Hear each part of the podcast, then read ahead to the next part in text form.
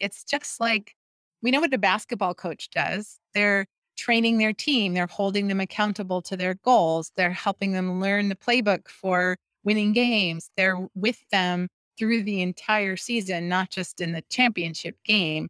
A book coach does the same thing. We're we're in the process with the writer. What that means is that we're not just helping with the writing, we're helping with the writer. We're helping with their mindset and their doubts and their frustrations and their goals. And what your podcast is about is people who are serious about seeking agents and book deals at traditional publishers. It takes a lot to achieve that. There's a lot of moving pieces to it. And like you said, it's usually much more than the writer has imagined that they have to do. So, working with a coach earlier in the process allows people to be intentional about that serious goal and say, okay, I'm going to invest in this. I'm going to do what I need to do to give it my best shot.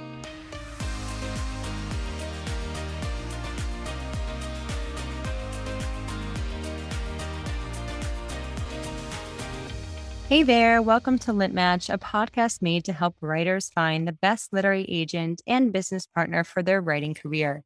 Thank you so much for being here with me week after week as we talk to literary agents, editors, writers, and today, an especially exciting episode as we talk to a book coach, and not just any book coach, but the founder of Author Accelerator and a leading book coach in this industry. I'm Abigail Perry, the host of Lit Match and a certified developmental editor who has also worked as an editorial intern at a literary agency. As I mentioned, I'm so excited to bring to you today's guest. She really brings such innovative and supportive work to writers, as well as spreading that knowledge to other book coaches. Her name is Jennie Nash, and she is an evangelist for book coaching, which gives writers one to one support so they can write books worth reading. Jennie is the creator of the Book Coach Certification Program at Author Accelerator and has trained more than 100 book coaches. She is also the author of several books from fiction like The Last Beach Bungalow to nonfiction, including Read Books All Day and Get Paid for It, Blueprint for a Book, and her latest book, Blueprint for a Nonfiction Book. Learn all about Jennie and Author Accelerator in the Book Coach Certification Program on her websites www.jennienash.com and authoraccelerator.com, both links which I'll include in the show notes. Thanks, Jennie, so much for coming on. I'm so excited to have you and talk about book coaching. Thank you for having me. I'm happy to be here. Before we get into the podcast, I'd love to get a little bit more about your background. Can you tell us about what is a book coach? How did you get into book coaching? Yeah, it's the first question a lot of people have. They've never heard of a book coach or they've only just begun to hear about book coaching. And it is a thing that has emerged with the changes in the publishing industry, where so much of the burden is falling on the writer to get their work into publishable shape, to know when it's ready, to have the nurturing and support before they even get to the publisher.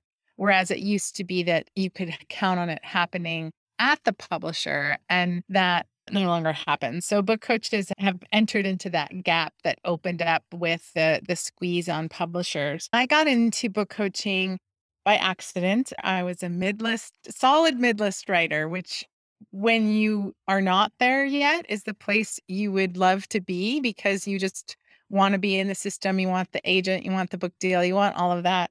But when you're the mid-list writer, it becomes a bit of purgatory because you want to be the top of the list. You want to be making a living, making a career as a writer, and you can kind of get stuck in the middle, which is what happened to me. I was stuck in the middle and I was doing what so many writers do, which is I was teaching to supplement my income. I was teaching at the UCLA Writers Program, which is one of the largest adult education writers programs in the country. And I had a very market focused way of looking at writing. I was particularly focused on helping memoir writers. And it's so hard for memoir to get agents and get book deals. You have to really understand the market, you have to really understand the universality of your story. And that was my stance that I was teaching from.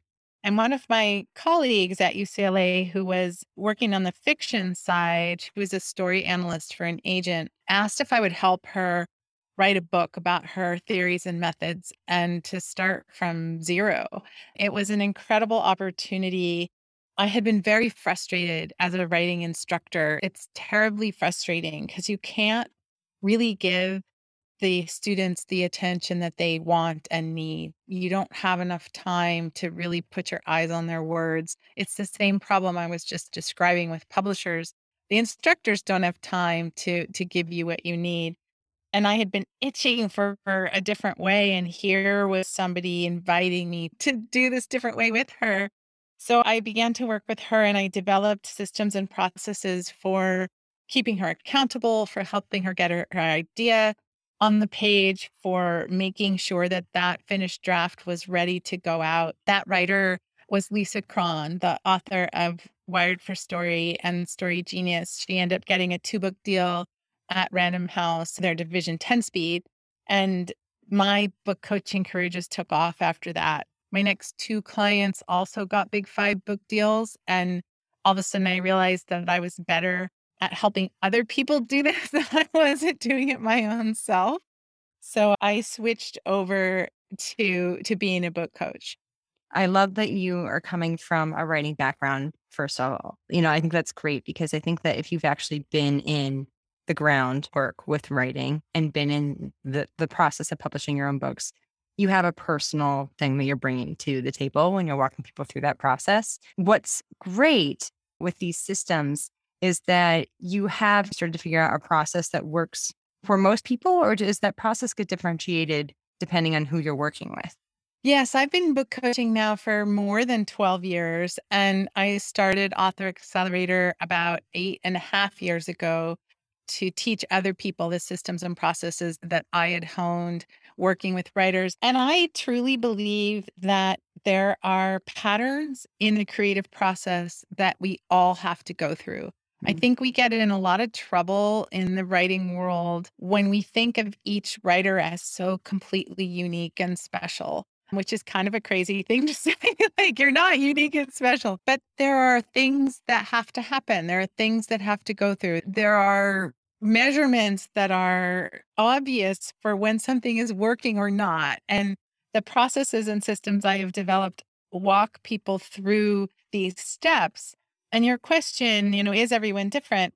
Yes, of course, everyone is different. And the way they approach these steps and processes is different, but they all have to go through them. So there's a way of standardizing how you look at what for the writer can feel like total chaos right mm-hmm. but mm-hmm. for the for the book coach who leads somebody through this all the time it's like oh here we are doing this same thing that every writer goes through or here we are at this crossroads. I've been here as a book coach a hundred times. And, you know, it's the first time the writer's been there, but I can bring a clarity and an understanding to that process because I know this is just how it unfolds. This is how it goes. This is part of the deal of being a writer.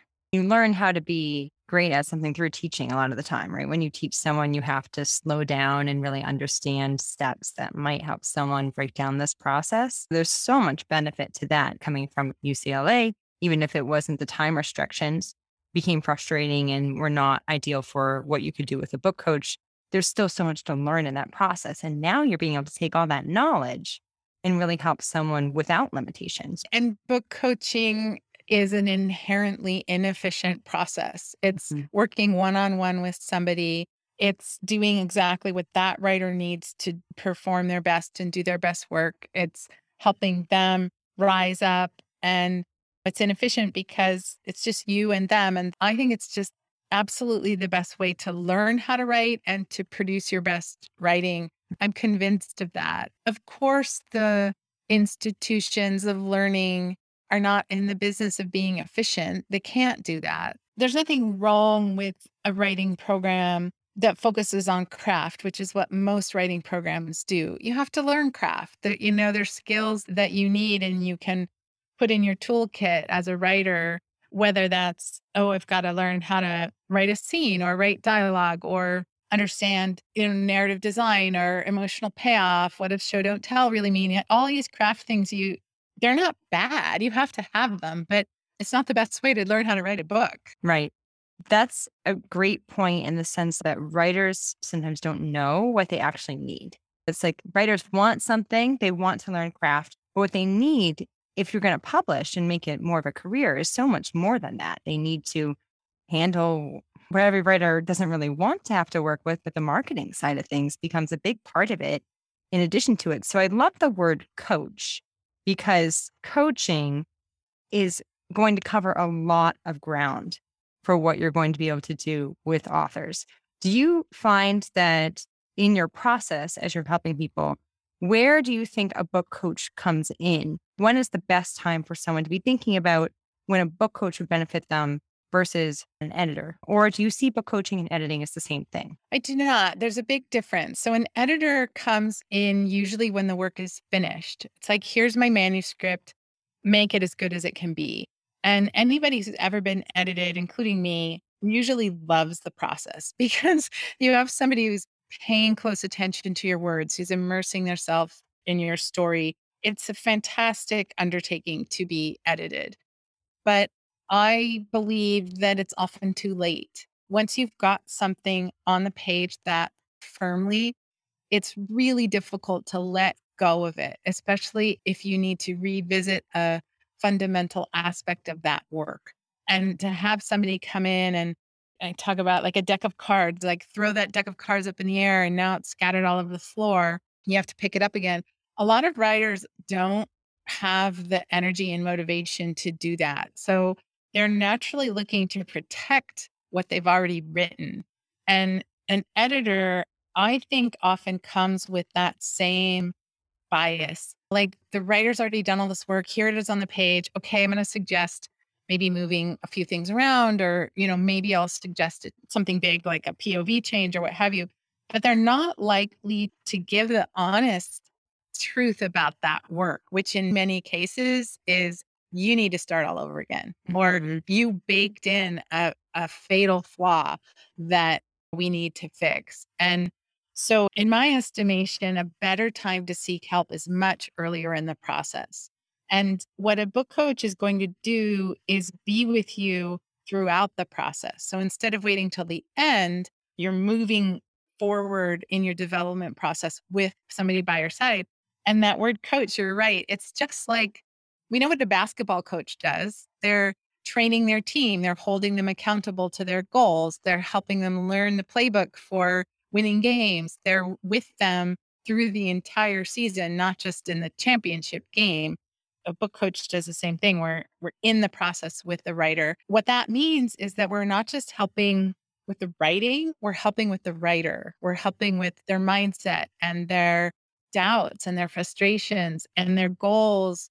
And what your podcast is about is people who are serious about seeking agents and book deals at traditional publishers it takes a lot to achieve that. There's a lot of moving pieces to it. And like you said, it's usually much more than the writer has imagined that they have to do. So, working with a coach earlier in the process allows people to be intentional about that serious goal and say, okay, I'm going to invest in this. I'm going to do what I need to do to give it my best shot. And right from the beginning, I'll give an example when I work with somebody from zero, so they have an idea for a book, it could be fiction, memoir, nonfiction, it doesn't matter. The first thing I do is walk them through 14 fundamental questions about what they're doing. so mm-hmm. it's it's everything from why are you doing this? What do you want out of it? What's your goal? What is your hope and intention for doing this work? And, and then it's going to be who's your reader? What is a marketplace for this type of book? What's the best way to think about approaching that marketplace? That doesn't mean write to the market. It means understand the market you want to be right. part of.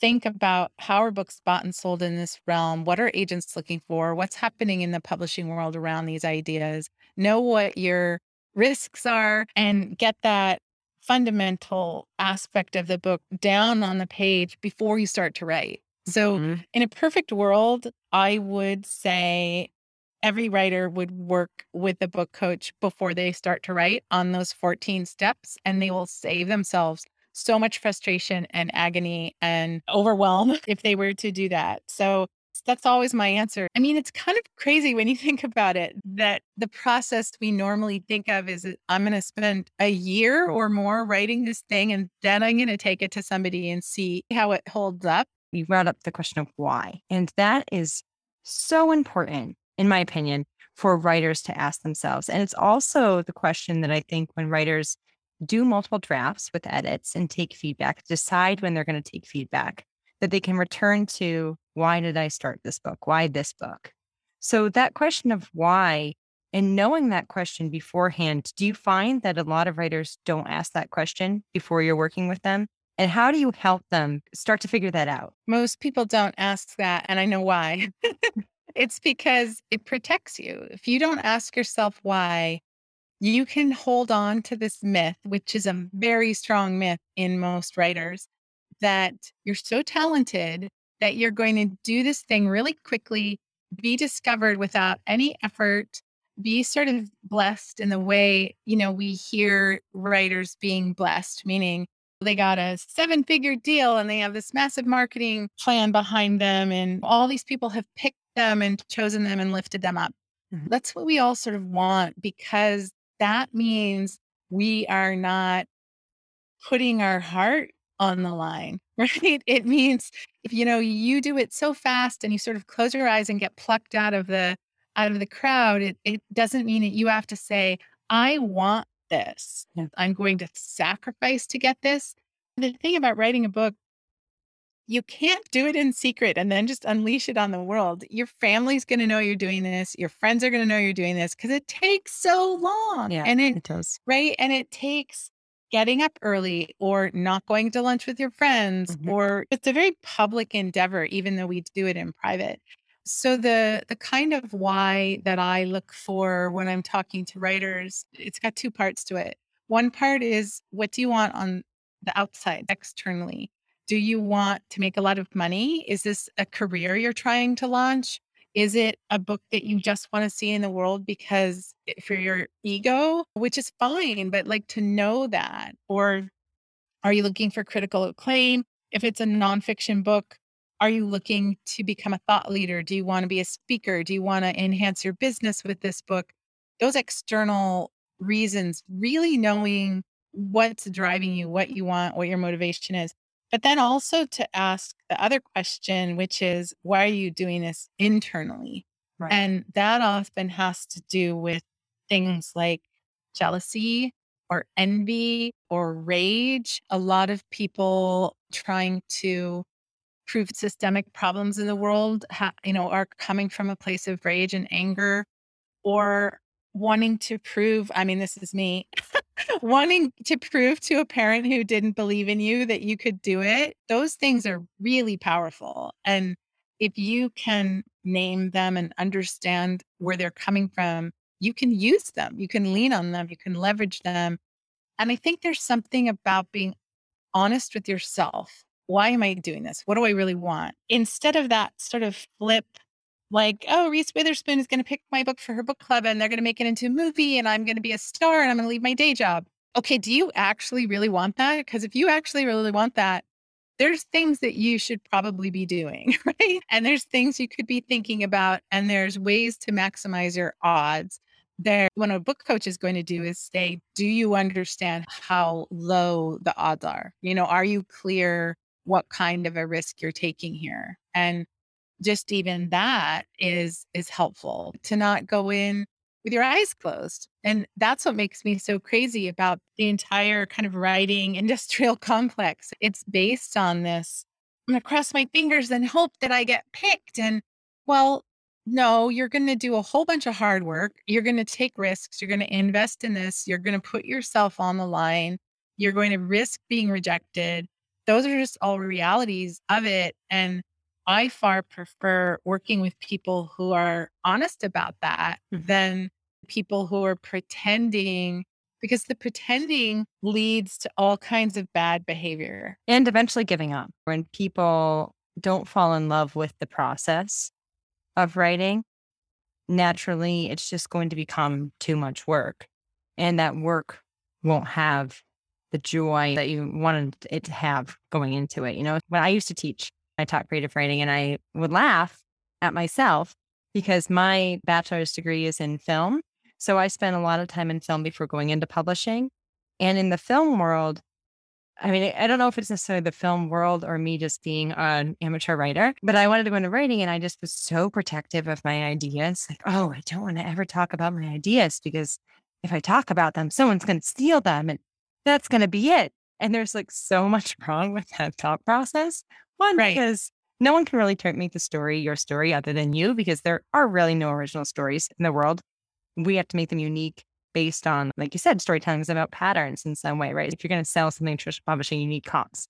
You want there to be comps. And then the other side of that is that there's just so much work. You know, Ernest Hemingway, I think, did the iceberg theory with the, above the iceberg and below the iceberg. The book is below the iceberg. There's a lot that goes into a book. But I went to a Writers Digest conference 2015, and like the first thing that they told you before Coach Slam was do not be afraid to share your ideas because that just screams red flag to literary agents.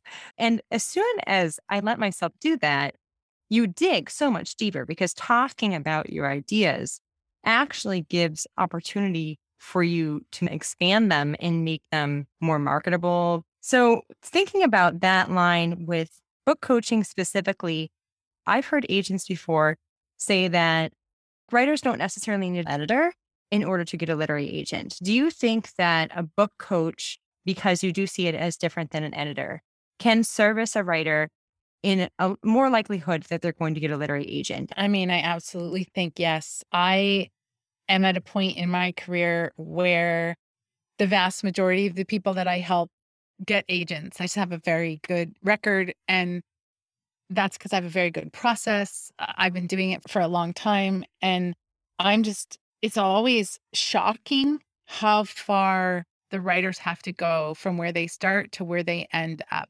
So it's knowing what the agents are looking for. I mean, people are always so surprised when they hear how little time an agent spends evaluating a query or a manuscript or a proposal. Mm-hmm. They spend very, very little time. And that's because they know what to look for. They know what, you know, talk about pattern recognition. That's what agents excel at. And they can very quickly identify where the holes are, what's wrong, where this manuscript falls off a cliff, what the problems with the proposal are. And my job as a book coach is to think like that before it even gets to the agent. So it's like, okay, we know what the risks are here in this manuscript. We know what we have to look out for. We know we, we have to how to hedge your bets. So I'm bringing that to the table even before it gets to the agent. And just the vast changes that are always happening in the industry that just things are moving so fast and changing so fast and trends and this and that and i scramble to keep up with it and it's i'm immersed in it all day long so mm-hmm. a writer who is not immersed in it all day long has kind of no hope of knowing how the process works or what to bring to the table i'm helping the writer prepared to enter the marketplace and to know what to ask an agent, to know what to look for, to know what a good match is when they're presented with one, to navigate the whole path to publishing. There's always exceptions to everything. Of course, you can get an agent without having help. And, you know, it sort of just depends on how much work do you want to do. Mm-hmm. And I think that working with a professional like a book coach allows you to cut the line, so to speak. If instead of doing the research your own self, you want somebody to just bring it to you. This is what you're going to do. This is how it's going to work. This is not ready yet. This is the research you need, you know, that sort of thing. If you would rather do that on your own, do it. It's going to be a cost benefit analysis of time versus money. That's really what it comes down to. Right. Working with a book coach is an investment and you there's no guarantee. No book coach is going to say, "I guarantee that you will get an agent and a book deal." They that would be dishonest. They can't do that. You're paying money to give yourself the best shot. And that's why I say that it's a cost benefit analysis of your time versus money. If you have time and you can do the research and you can try to understand the process. I mean, we live in a time, my goodness, you just Google, like on the nonfiction side, what goes in a book proposal? What's the order? What's the purpose of each of those sections? What does a good one look like? You can find all that easy. Right. Like, right. It's out there. And if you're the kind of person that can reverse engineer and figure that out and dig into all the agent databases and find the best ones for you, do it. Yeah. That's awesome. That's kind of how I think about it is is a book coach is going to cost you money and save you time. The way I think about it as you were talking is if you were to hire a trainer to help you get physically fit versus just try to go into it yourself. And people are going to come in with different backgrounds. So some might have advantages versus others might not. But ultimately, there are professionals who know this. And like you said, you're immersed in the publishing world all day long, and the industry is constantly changing. Mm-hmm. How do you keep up with the industry? Are there any resources that you make sure that you're always on top of? I mean, I read all the things that are the known things to read. I read Jane Friedman's Hot Sheet um, newsletter, which is just a deep dive on different issues in the publishing landscape. And PW, Publishers Weekly, Shelf Awareness newsletter. Twitter is an amazing place to get publishing news. A lot of agents are on Twitter and just being out there with your antenna up. And then I have a huge advantage in that I'm leading a community of book coaches. We have at Author Accelerator more than 100 certified book coaches. And we have ongoing education and training among ourselves. And so we're often pooling our knowledge, sharing what we know. People will often in our community say things like, Does anybody see this happening? Or even just something simple as, Does everybody see that the response time from agents has really slowed in recent months? Mm-hmm. Uh, right now, that's what we're experiencing. And instead of you as a coach thinking something's wrong with my process or your writer thinking something's wrong with them, you can just tap into this body of knowledge and learn oh everyone's experiencing this right now here's you know somebody wrote an article somebody wrote a blog post somebody wrote a thing and so it's kind of hive mind is the way that I mostly keep on top of it now. That's just smart, you know, building that community and helping you help each other. That's something that I've always really loved about publishing. I do believe publishing is a unique industry and that people are constantly looking to lift each other up.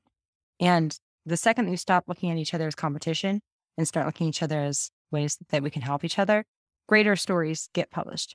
So that's great that you're tapping into that and that hive mind.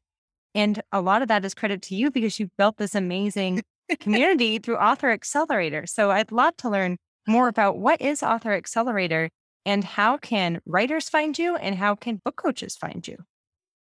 When I said earlier that I accidentally became a book coach, the, the second accident was that I accidentally built a book coaching community. Um, I started Author Accelerator to train other book coaches in the systems and processes that I was using. And our company has pivoted several times over the years, but we currently train and certify book coaches, and we have a very rigorous program. We're trying to set a very high standard for this industry so that because there's a lot of people that take advantage of writers, it's just par for the course in a industry where people bring so much heart and desire and dreams to it that it's easy to overpromise and writers who don't know will jump on those promises because it seems so good and we stand firmly on the side that writing is hard it's going to take a long time there are no guarantees there's no promises that's what we're trying to stand for is is integrity in the business and when I started the book coach training program, I didn't, I never thought ahead to what it would be like to have a hundred certified coaches. It just didn't occur to me. And here we are at that place. A community that we've built is probably the best part of the whole thing. When you said, I do think it's unique that people want to lift up writers and they want to lift each other up. And there is a, I think when people start in our program, there often is a sense, uh, this always just makes me laugh. Mm-hmm. Well, you have a hundred certified coaches. Is there, are there, is there room for any more? You know, are, aren't you, aren't there, are there enough writers? And it's just like, what? you know, like, what is it? 82% of American adults say they want to write a book, I think. Yeah. Yeah. And and yes, there's self-publishing that is available to to anybody today and can be a really good solution for a lot of different situations. But the vast majority of people still are wanting an agent and a traditional publishing deal and wanting to get there.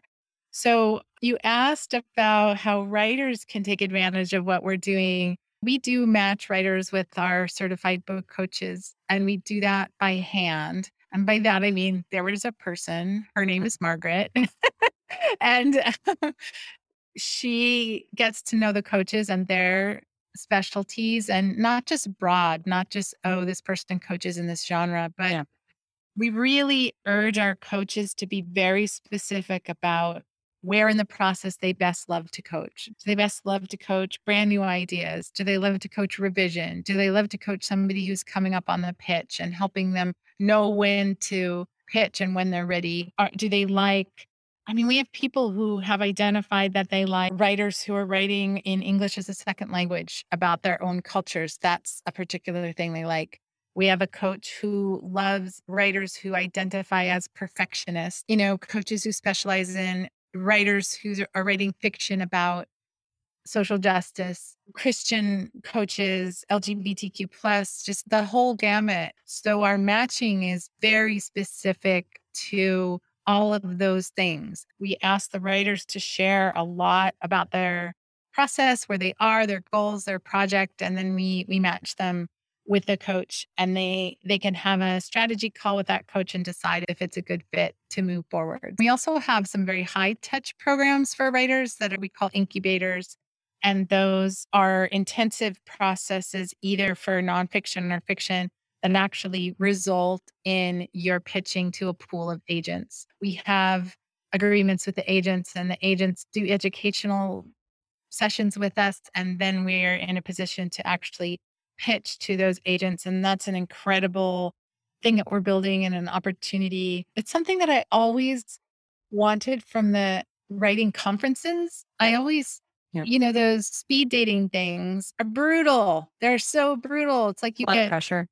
right 3 minutes or 5 minutes or 8 minutes or something and and you have to perform. It's a verbal pitch and you have to be on your game. People at the conferences put so much the writers so much hope and attention on that pitch that they're they're not even listening or learning or getting educated or you know it just becomes about the pitch. And i wanted to have a more humane process and uh, a process in which the agents would know that the pitches they see are vetted on the fiction side.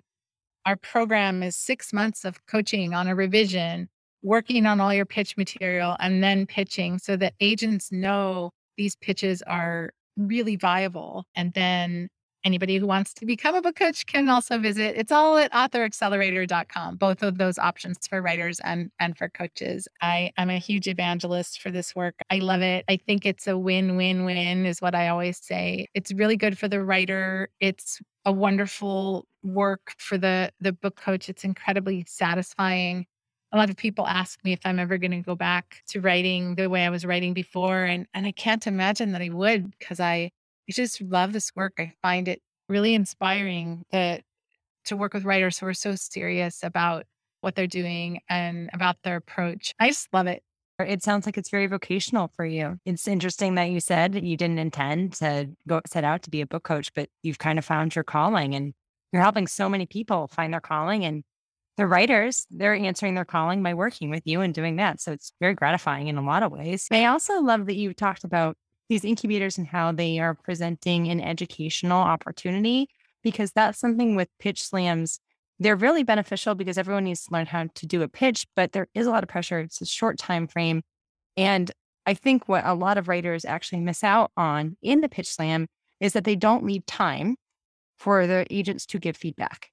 And that's actually one of the biggest benefits of a pitch slam is being able to leave half the time, two minutes, whatever it's going to be to get some of that feedback.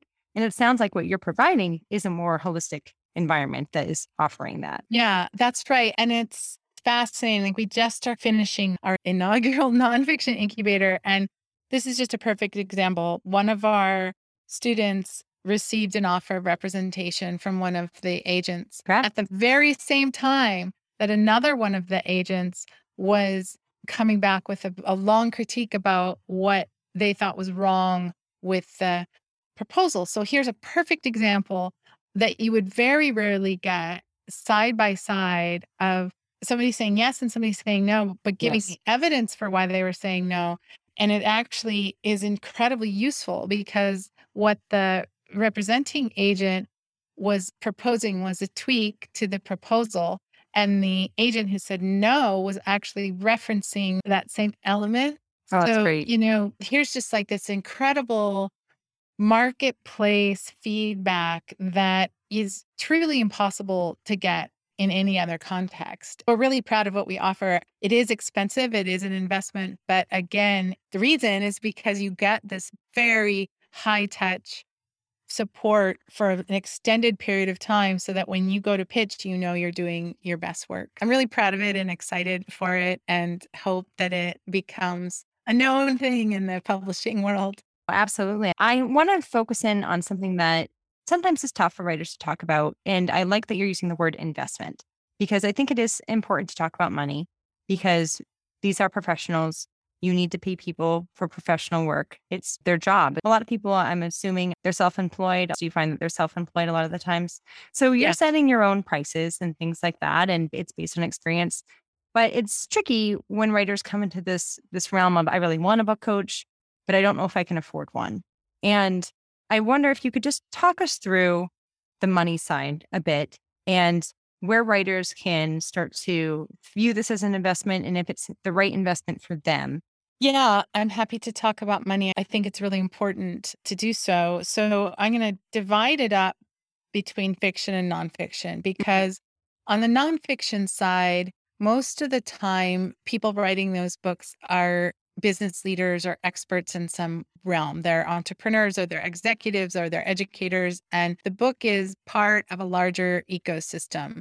They probably have courses, they probably have consulting, they probably have speeches, or they're moving into having those things. And the book is a stepping stone to get there. Our incubators are $22,000. And that for someone on the nonfiction side in that position is not a big investment for what the ROI, the return on that investment is likely to be. A lot of people say things to me like, oh, well, that's one consulting gig or one speaking gig. Uh, that's totally worth it to me, that that investment. So the the nonfiction side, it's easier to see where the money is going to come back. A lot of people don't often make the money on the book itself. I mean, you might get a six figure advance, you might, or a high five figure advance, likely not, if just depending on your platform and your reach and all that. So you, the book is not really the moneymaker. It's mm-hmm. how it allows you to be seen. it's often the moneymaker. So on the nonfiction side, that equation, that money equation is a much easier one to, to understand and an easier risk to take. On the fiction side, I think it's a really different story the number of people who are making money on their fiction, the fiction doesn't often lead to those other things. It doesn't often lead to consulting or speaking. I mean, a middle grade writer or a YA writer might go into schools and have a, a school based career, which they could have curriculum that they're offering along with it or that sort of thing. So it can happen. Or certainly writers of romance series are making a lot of money. There's certain kinds of fiction where the money is more likely. But the the sort of average debut novelist is probably not going to make money on their book. And you just have to be clear about that. I mentioned Jane Friedman before. I think she does a really excellent job of level setting this. She has a book called The Business of Being a Writer that's all about how do you actually make money? How do you think about money? You know, how does the money flow? And just to be really clear, so that's part of the clarity about your goal. If somebody comes and says, I want to make a bunch of money and the book that I'm trying to write is this memoir about, you know, my marriage or my parenting or what have you. I mean, could you get lucky and hit the lottery and get a ton of money for that? Sure. But is that something you can count on? Probably not. And same is true with with the first book people write is usually a book that's been in their heart a really long time and they they just want to do it they want to do it well they want to get it out there they want a shot but you know can you count on making money no so the investment on the fiction side is equivalent to what it is on the nonfiction side, but that guarantee is not there. And so the idea of investing, I mean, I run a business. I am constantly investing in my business. I'm constantly taking bets that don't pay off. And I am constantly educating myself as well. I take courses all the time that I try to take courses that are equivalent to what I'm charging because I want to know mm-hmm. what it's like to pay that much money and what kind of return do you get? What does it feel like to be a student paying that much money? So, business people are always investing in themselves and in their businesses. And why don't writers think this same way? Yeah. Like, if you had a product you're trying to bring to the world. I mean, I have a friend, it's kind of crazy story. Her husband, fisherman in Southern California here, and they they have license to fish crab and lobster. And during the pandemic, it was crab season. And they started marketing this crab claw. You would come to the dock and you would get this fresh fish and they run a sustainable fishery. She was marketing a product that was an actual tangible thing, right?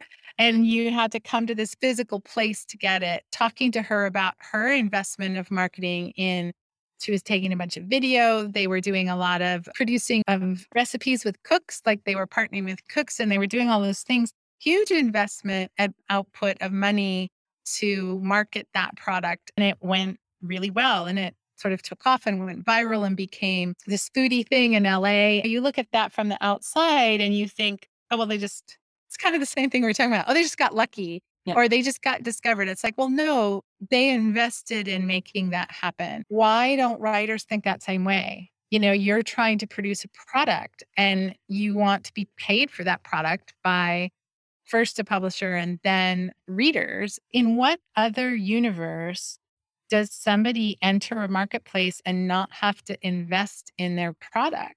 Right. That right. goes along with this thing of like, I will just, it will come out of me and I will be discovered and that will be, and it's like, yes, maybe that will happen to you, but odds are if you want these things, you have to be intentional about them.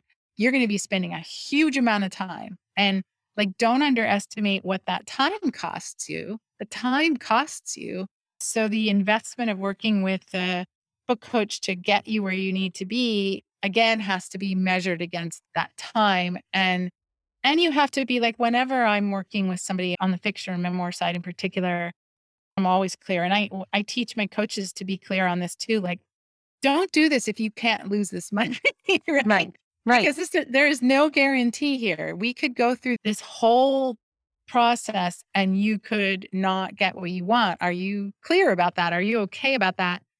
And that's why when I was speaking before, a book coach is working with the writer as well as the writing. Even with my writers who don't get what they want, obviously they're disappointed. But what I find is that the work changes you so much as a writer. It changes your professionalism, it changes the work that you do. People are usually so proud of what they have wrought, this thing that they have made. It's so different from where they started. It's so much more aligned with the vision they had in their head. Yes. That they don't care so much about, oh, I didn't get that thing, because they feel the change, they feel the transformation, they see that what they have is what they wanted and okay, the world didn't go for it. Well, guess what? There's other ways of getting it out there. So that's what I hang on to. You're not paying someone to get an outcome because it doesn't work like that. I mean, no, I mean, I appreciate how honest you are. And I appreciate that you're mentoring other coaches in your program to be honest, because mm-hmm. you're doing the writer such a service because people come into this with passion. Like you said, nonfiction, there is usually a more likelihood of return on investment because of the other things like speaking and consulting. But fiction, it a lot sometimes it just depends on the market, you know, what they're writing and things like that. So sometimes books stick, sometimes they don't. Sometimes books that are great books don't get published. And it's okay for things to be shelved. And again, like going back to the idea of falling in love with the process and how a book coach can help you fall in love with the process. But again, like also being realistic with yourself and asking yourself, are you okay? Because I don't say it's necessarily losing money because I think that you're gaining educational opportunity. And if you're growing in something that you want to pursue as a career, and I think that's a big thing that I'm hearing is the difference between you two is writers who want to write for a hobby just because it's something that's fun for them versus writers who want to make this a career. Right. In any career, we are going to move forward with colleagues. right? That's right. When you're going to go traditional publishing, like you need a literary agent to, to traditionally publish your book. But finding the right literary agent for you is so important because you want that to be your career, you know? And of course, like agents change with writers and writers change agents and it happens. It's part of the business, but it is a business. And I think that's a big thing is like you need to start taking yourself seriously if you want to be a career author. And that comes with investments, that comes with taking risk on yourself. I think you just always have to say, are you happy with what that investment would look like out of your growth? and how you can move forward with that. You mentioned falling in love with the process, which which I love. What I actually think happens with a book coach is you first develop a process. Most writers really don't have a, a, system or a process. When you work with a coach, you learn a framework, you learn a system that you can then take away. And a perfect example of that is uh, my client, KJ Dell'Antonia, who was a New York Times editor and had written nonfiction books and wanted to turn to fiction. So she was switching genres. And a lot of book coaches, I mean, a lot of writers come to book coaches in that situation. And so she um, she came to me to help with her first novel and she had a manuscript. It was a mess. We went back to those basic steps I was talking about, the 14 blueprint steps, and we worked through it. And I mean, she actually did hit the lottery, which doesn't often happen. Mm-hmm. She was a New York Times bestseller. She was a Reese Witherspoon book club pick. You know, it was a massive success. Mm-hmm. Well, she's now writing her third novel. I helped her with the second. And by the time she got to the third, she's got her system, she's got her process, she's got her framework, she's got her agent and editor who dialed into what she does and how she writes now and her, you know, style and everything. And she doesn't need me anymore. So my job was to help her make that switch to teach her a process for writing fiction and a process for revising fiction and evaluating fiction. And she obviously puts her own spin on it because that's what everybody does and makes it her own. That to me is a huge success story, not just because of the metric of success that she hit, but she learned how to do it and now she's doing it and she doesn't need me anymore. And in fact, she came and went through Author Accelerator's book coach training program her own self and just became certified her own oh, self. Oh, that's exciting. Which is super cool. So, yeah. Right. So she can go out and help other people learn systems and processes as well. That's just a perfect explanation of how this works. It's not like, oh, you lean on someone and then you have to lean on them for the rest of your career. Right. It's like right, right. learn what you need to learn. You learn, you get to where you want to get. And she invested in that time, money, effort, energy. She didn't know that it was going to work as well as it worked. Nobody right. knows that when it was going on. And she hit the lottery. That's that's not a thing you can count on. No. But you can count on now she's got the process. I love that. Yeah. Oh my gosh. I love that so much, especially since when you're thinking about the idea of you, you know, you started from teaching a teacher's greatest hope, or at least uh, when I was teaching, this was one of my greatest hopes was that you wouldn't need me eventually. Right. Right. Like if you've done your job, you've taught them what they can do, you've taught them the process so that eventually they can go do it on their own. And hopefully, like you said, and it sounds like she's doing it now, she passes that knowledge on, which is so beautiful. Isn't it great? And I, I was going to have this, we're, you know, we're kind of nearing the end of the podcast.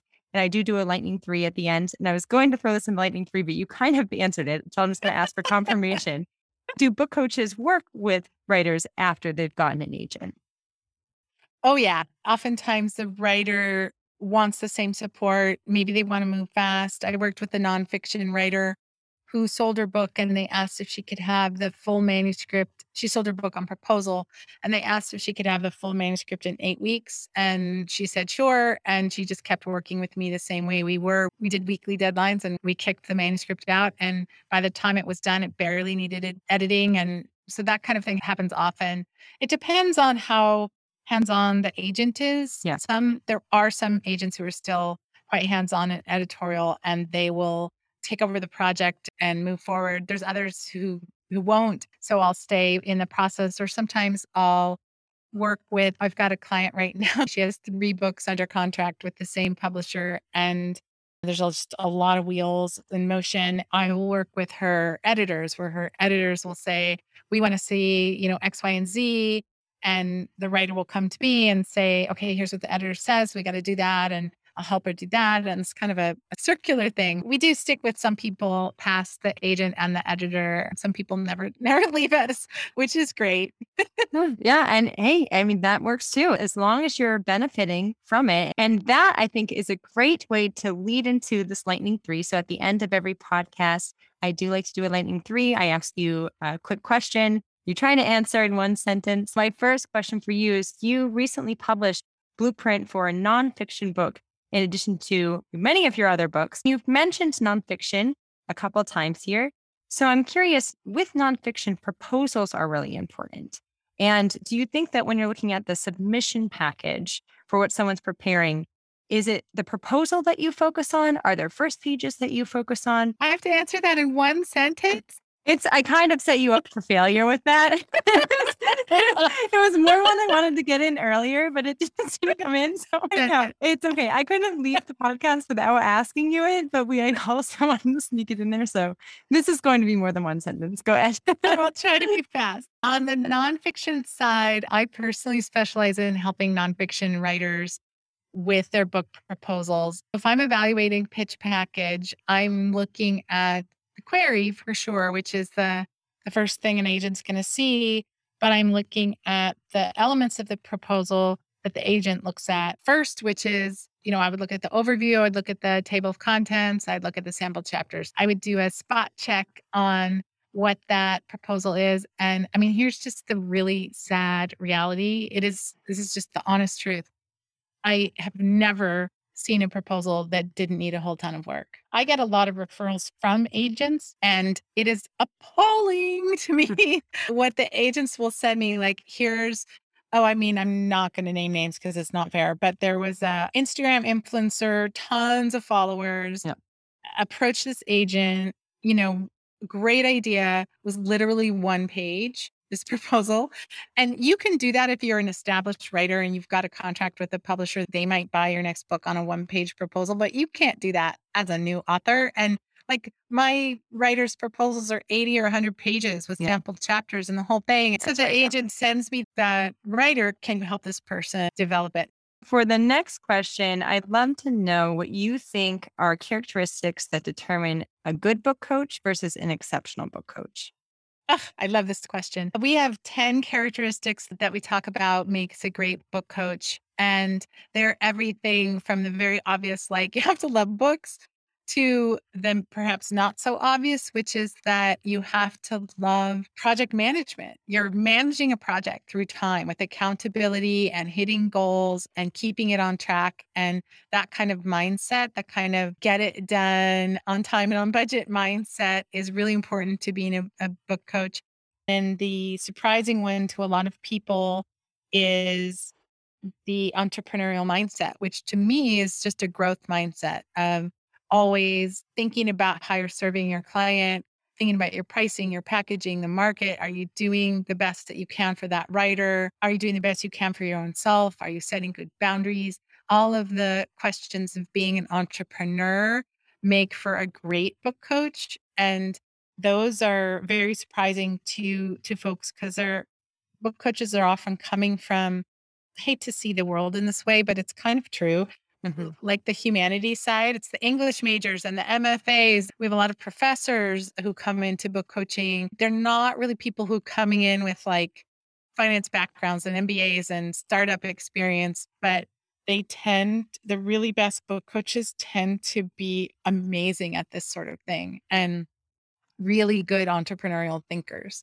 Mm-hmm. I remember Gabriela Pereira of DIY MFA. She told me, if you can do anything, take a business class. You know, yeah. I was just like, started taking business classes. Okay. And question number three I'd love to know a time where you think writers really struggle in the process. And what is a piece of advice that you use to help them get themselves out of that form of resistance, form of, you know, basically on the verge of giving up? When does that usually happen? And how do you help them through that? What would you tell them? Ah, so many. There's so many points of frustration for a writer. Writer is really hard, but the thing that we see a lot is what's very typical is that somebody starts writing a book and they get like three chapters into it. Mm-hmm. Like they're all gung ho and they can see it and they're they can visualize it, they can do it. They've got these three chapters and then they just keep doing those same chapters over and over again. Maybe it's three chapters, maybe it's five, maybe it's 10, whatever it is, but they get to a certain point and then they don't know what to write next, or they don't know where it goes next, or they're stuck. They keep taking that work to their friends and, you know, kind of mushing it over again and again. It kind of gets to be writing by committee. And oftentimes they just can't move past those pages. And they give up. And the way that we get people past that is taking them back to those fundamental steps of, of the book and really looking at it from a holistic perspective rather than from the perspective of these pages. You know, mm-hmm. what are you really trying to do in this story? What is the arc of change that we're going to see? What's the payoff going to be at the end? How are you going to get that protagonist there? If it's fiction, if it's nonfiction, the reader is the one undergoing change. How are you going to get them through this change? If we step back and look at the big picture, it's really a structural problem. People think that it's something else. They think it's motivation or their habits or their mm-hmm. story's not good or the writing's not good or what have you. But it, I think it's really a structural issue. So it's stepping back and looking at the structure and getting that structure solid and then usually once they have that, they can write forward with confidence.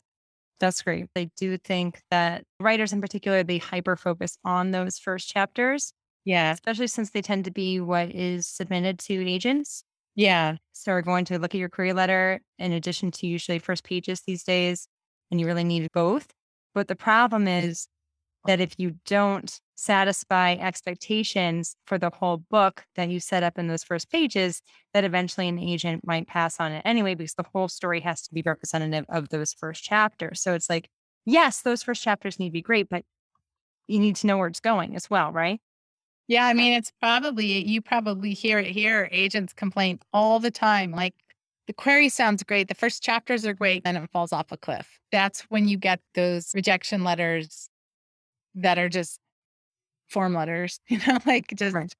because they don't have time to help you fix that. Uh, right. They don't have time to even tell you what's wrong. It's just, it's a no. But what's great is that as a book coach, you're helping people work through not only those first pages, but the whole story and all the other things that come with being a writer. Writing is hard. And I love that you are out there helping people through the hard parts the pain, the suffering, so that they can find the joy, the passion, and the love for all they're doing. Thank you, Jennie.